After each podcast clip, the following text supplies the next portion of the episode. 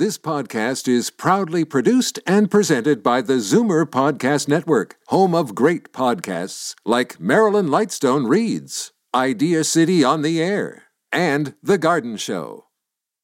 You're listening to an exclusive podcast of Fight Back on Zoomer Radio, heard weekdays from noon to one. You're listening to an exclusive podcast of Fight Back on Zoomer Radio, heard weekdays from noon to one. Fight Back with Libby Znaimer on Zoomer Radio. Welcome back. It's a good time to take stock of your money and review the year from an investment perspective. The so called Trump bump has gone away, and volatility and uncertainty have returned. We know it's been a tough October and November for investment for investors this year, with markets dropping and some actually ending up in the red. And uh, there is actually a tie-in with our previous segment on China and the arrest of Meng Wanzhou, and we will get to that in a minute.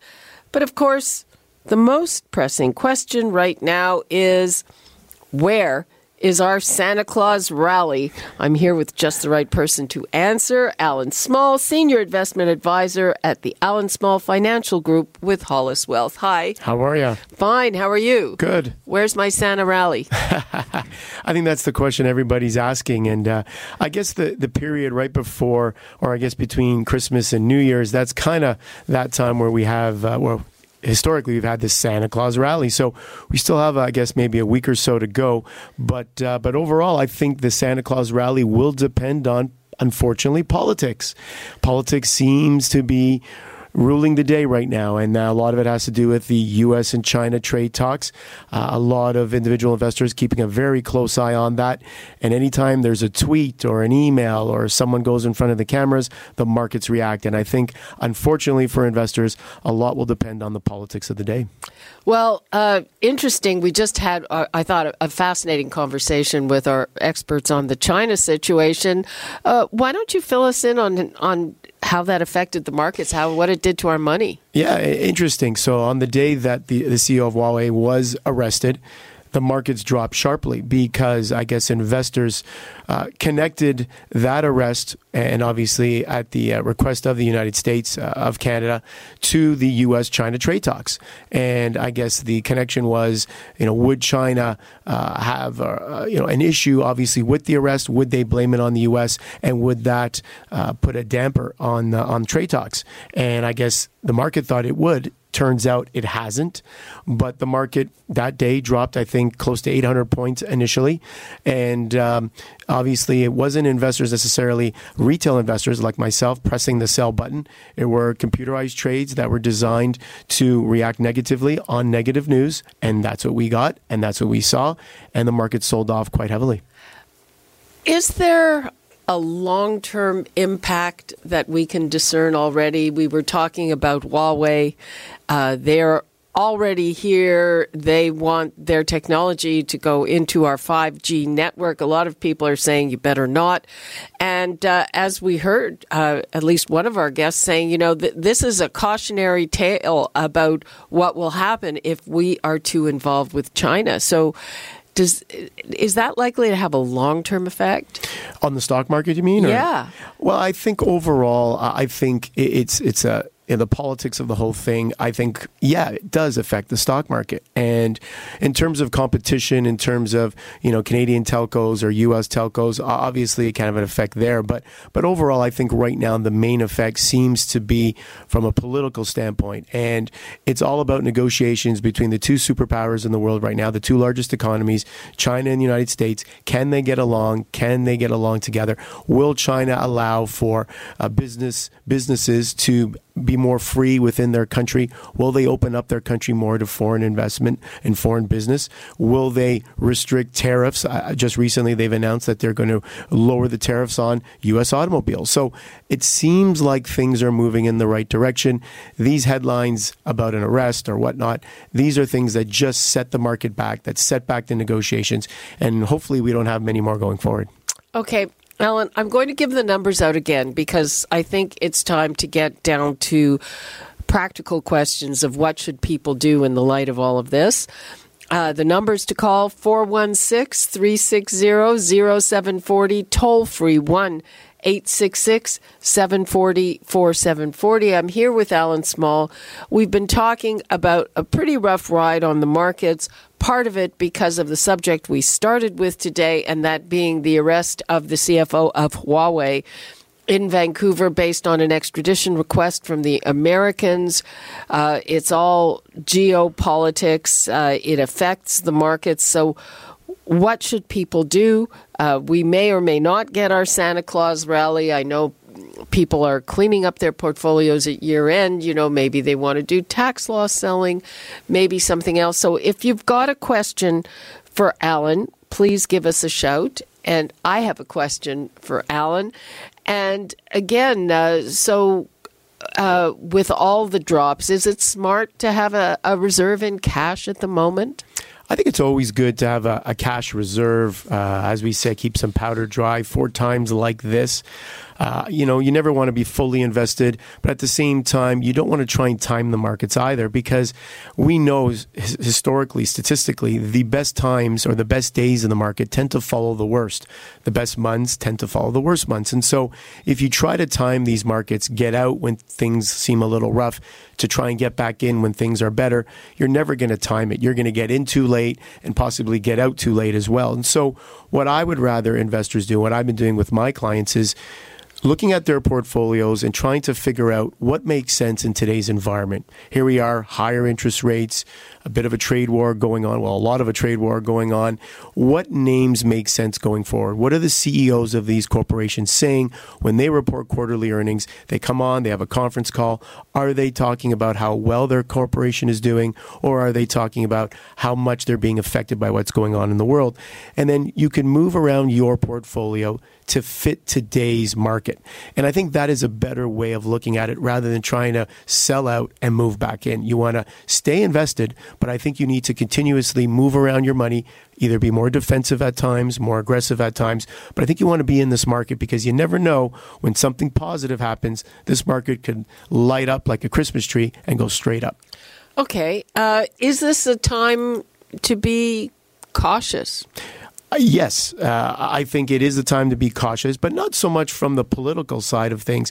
You know, I think the politics of the day will work itself out eventually. I think it's time to be cautious because of where we are in the market cycle. We know markets tend to move in cycles. And if you ask most in money managers or economists, I think we are in the later innings of this of this game right now. And so when you get to the, the latter part of a market cycle, you tend to see interest rates rise. You tend to see market growth start to decline a little bit. And I think that's where we're at. But we're definitely not in recession territory.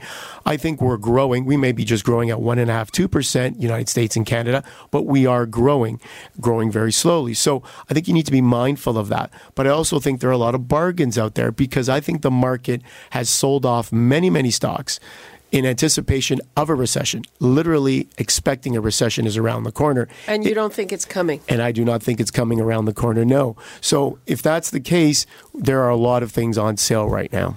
Okay, give us give us some names. Well, what do you like? Well, when you look at the S&P 500, which is the largest index in the United States, you're looking at I would say roughly two thirds of that market is down greater than 20%. So there are a lot of names in a lot of different sectors, whether it's technology, whether it's retail, whether it's industrial names, whether it's banks. Look at, you know, and you don't even have to go across the border. You can actually look at our banking sector. Royal Bank down 15%, CIBC down 20%, Bank of Montreal down close to 15, 20%. You're seeing a widespread sell off that tends to happen when the market is expecting some sort of recessionary type of of uh, of environment. I don't think we're there, and therefore I think there are a lot of bargains that individual investors can move some money into, still remain conservative and cautious, but move it into some places that make sense. And those bank stocks, they pay dividends, so that even if the stock does go down, uh, you could still come out of it okay if that's what you're invested in. Absolutely. And take Bank of Montreal, for example. They just increased their dividend uh, this past quarter. So these investments make sense if you can get into them very cheaply, which they are right now on a historical basis, on a PE basis, price to earnings multiple, whatever way you want to look at them. These names are cheap, in my opinion, because I do believe they are still growing. Okay. we've got to take a break. I'm going to give the numbers out again. People, don't be shy. Allan Small is here and he's happy to answer all of your questions about what's going on in the market, what you should do. This is a time when a lot of people take stock of what is going on and and it's you know if if you're a zoomer like we are and you're getting close to the time where you're going to need that money uh, it's an especially important question. So uh, before we go to break the numbers 416 360 0740 toll free 1 866 744 740 and we will be right back you're listening to an exclusive podcast of Fight Back on Zoomer Radio, heard weekdays from noon to one. Fight Back with Libby Znaimer on Zoomer Radio. Welcome back. I am here with financial expert Allan Small. We're talking about how all the political developments and the market developments are affecting your money, and he's happy to take your calls and your questions about what you should do.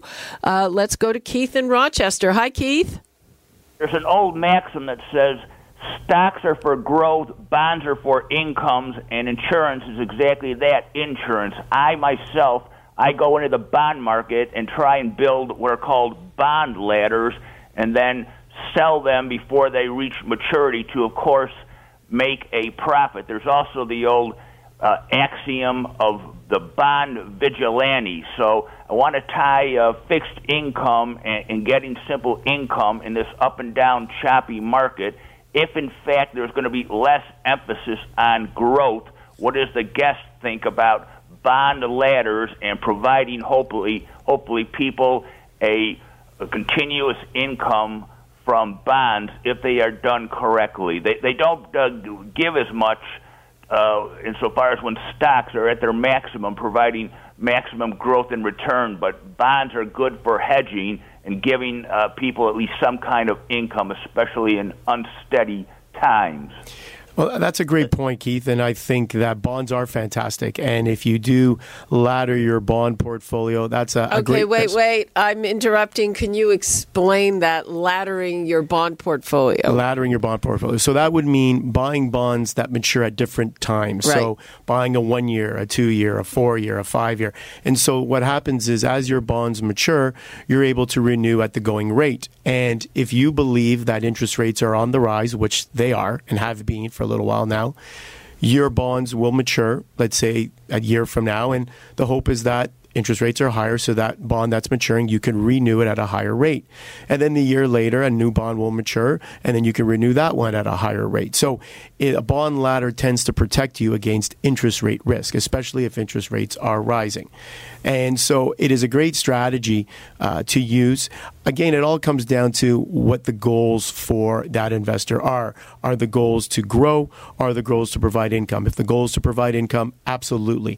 I think a good corporate bond ladder or even government bonds, depending on the interest rate you need to obtain, is a great strategy. And as the, the caller said, you're not in the market and you're outside all this volatility. Uh, that was my next question. So, how much? Because we've heard or we've been hearing throughout this low interest period that, you know, you, doesn't matter how old you are, you still have to be in the market to get any kind of decent return. So, uh, do you have a standard percentage, or again, I mean, of course, it depends on the person?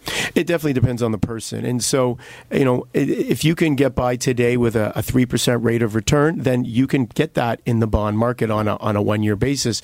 And so, uh, it is very possible that if you're an investor that just needs the income, you know, to get by on a bond portfolio definitely uh, can happen. It's those individuals that are looking to grow their wealth, grow their portfolio. Then the fixed income market becomes difficult to do that in. Okay, Keith, does that answer your question? Uh, yes, I wanted to say in closing that uh, this ties in with financial planning. If people know what they need to spend every month, bonds can be a good backup. I fully admit that stocks are what you get for true growth. But if people are really unsure, uh, just as was mentioned, the Trump bump, if they're really unsure about this unsteady climate, you, they could do a lot worse than bonds. And if in fact we're heading into recession, and for all of you who hate Trump, if that comes about in 2020, the next presidential year, and he might be pushed from office because of a bad economy, in closing, bonds could be a good backup to continued buying of good stocks. Okay, Keith, thanks Bye. for that. Let's go to Bob in Etobicoke. Hi, Bob. Hi, how are you? Fine, how are you? Not bad. One of the things I was thinking about, you were asking about no Christmas. Uh, you know, the Christmas rally, we don't seem to see it. But then I look at it, the Christmas rally we're retailers and suppliers of retail stores that are commodities that people buy. The, most of the retailers now they have uh, various deals throughout the you know throughout the year. It's not all at Christmas anymore.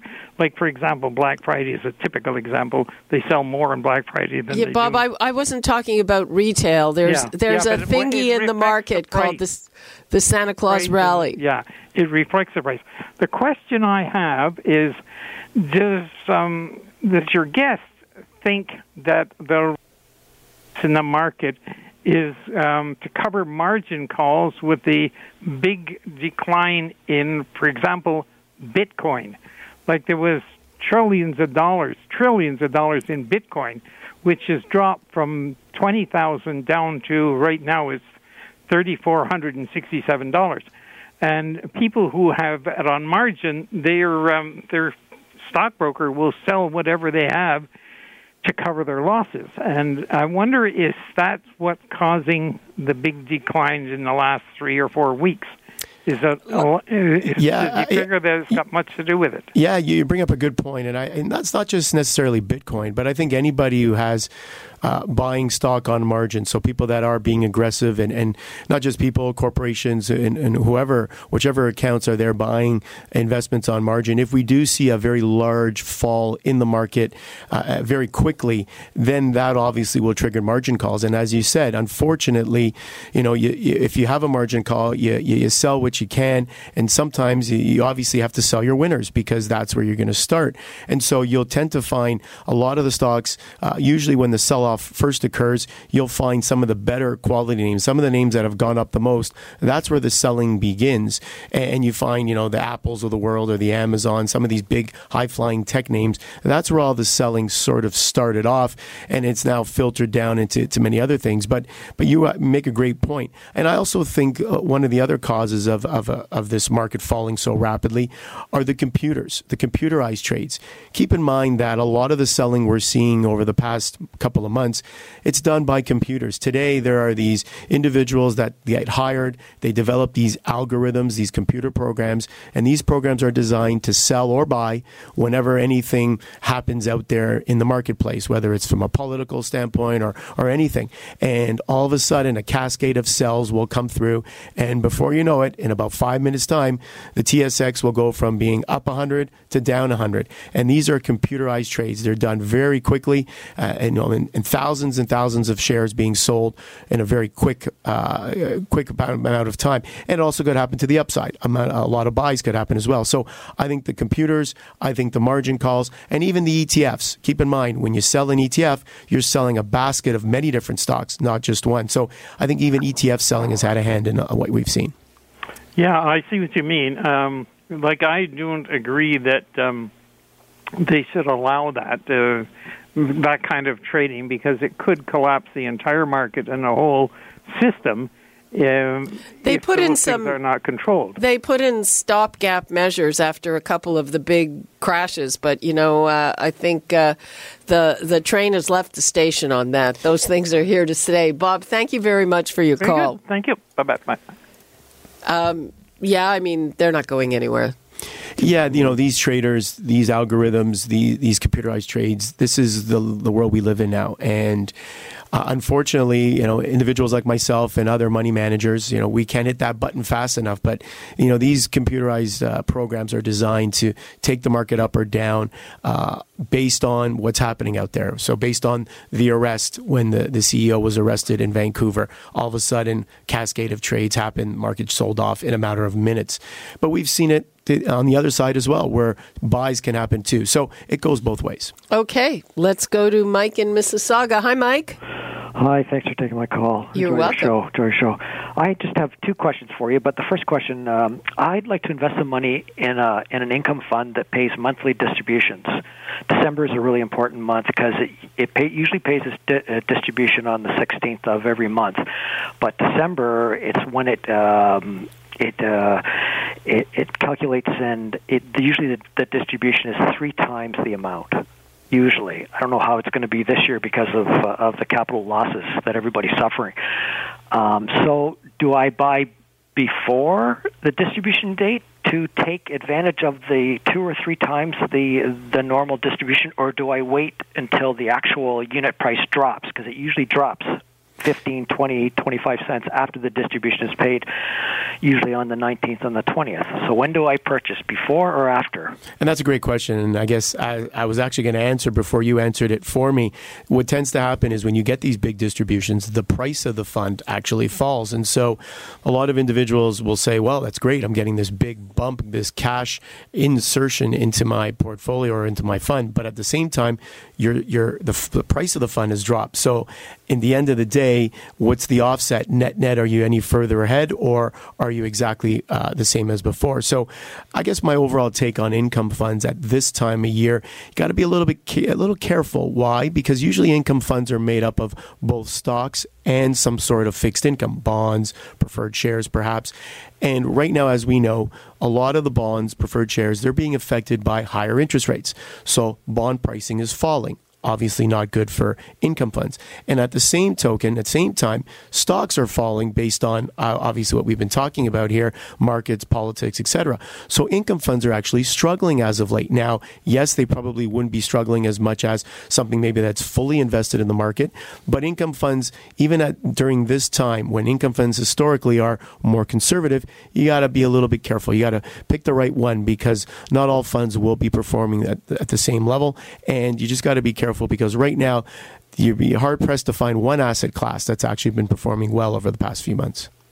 Can I ask you just about one one particular fund? Sure. It's uh, someone was talking to me about this fund, the AGF Dividend Fund. They said uh, check it out. It's quite a good fund. I don't know if you. I don't know if that's a hard. I know it's a hard question to ask you. Uh, no, uh, the AGF dividend fund. I guess it also depends on if it's a global dividend or Canadian dividend. If it's a Canadian dividend, you're probably going to be owning. I think that Canadian dividend fund owns somewhere around 35 percent Canadian bank stocks. So if you're someone right now that thinks, like I am, bank stocks are pretty cheap, perhaps a Canadian dividend fund, if you can handle the risk and the volatility that that type of fund will bring to you, might not be a bad investment right now. And again, as you are, as you've said, it will pay you a pretty steady dividend because the bank stocks are paying a pretty good dividend. What's right now. risky about a uh, bank bank stocks in a well, well, What? you know, the risky part would be yes, they're not going to disappear. But as I said earlier, bank stocks down. What Royal Bank I think is down about fifteen percent uh, over the past three months. Uh, so right now, bank stocks are are falling in value just like everything else. But like we said, you want to buy when things are down and you want to sell when things are up. So perhaps this could be a time to make some purchases. Okay, Mike, you. you're very welcome. Uh, so, bottom line, this is a good time of year. I mean, you really should be having a look at what's going on in that portfolio. Absolutely. And you mentioned also the, tax loss selling. And I think that's something I've been doing with my clients. And to, for those that are listening, tax loss selling, very simply, is if you have a capital gain. So if you've taken some profits earlier in the year and you're coming down to, to the end of the year, perhaps you have some. Uh, investments in your portfolio uh, that you could do without for the next 30 days. And then you go ahead and sell those, take a bit of a, a capital loss that will offset some of the earlier capital gains that you have and, and offset the tax burden or the taxes that you would have to pay on those capital gains.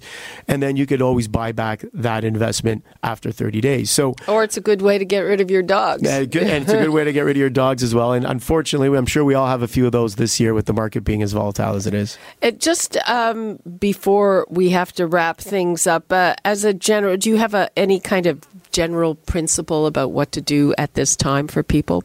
Well, I think right now, I think you want to be, as we said earlier, cautiously optimistic. I think you want to, you know, not just, you know, you know I heard some people recently, I don't want to open up my statement. I don't want to look at my stuff. I, I get it. I understand. But I think at this point in time, just understand that the economy is growing. We're not in a recession. What you see and what you the reasons for your your portfolio dropping unfortunately have a lot to do with what's going on from a political standpoint geopolitics it's not market fundamentals that's moving this market as crazily as it's moved so keep that in mind keep a level head and make the right decisions and i think there's a lot out there that you can be investing in today that will make sense going forward Okay. So, um, yep. And we can still hope for that Santa Claus rally. we have a couple of weeks left okay. Allan Small, thank you so much for that. thank you You're listening to an exclusive podcast of Fight Back on Zoomer Radio, heard weekdays from noon to one. You're listening to an exclusive podcast of Fight Back on Zoomer Radio, heard weekdays from noon to one. You're listening to an exclusive podcast of Fight Back on Zoomer Radio, heard weekdays from noon to one. You're listening to an exclusive podcast of Fight Back on Zoomer Radio, heard weekdays from noon to one. This podcast is proudly produced and presented by the Zoomer Podcast Network, home of great podcasts like Marilyn Lightstone Reads, Idea City on the Air, and The Garden Show.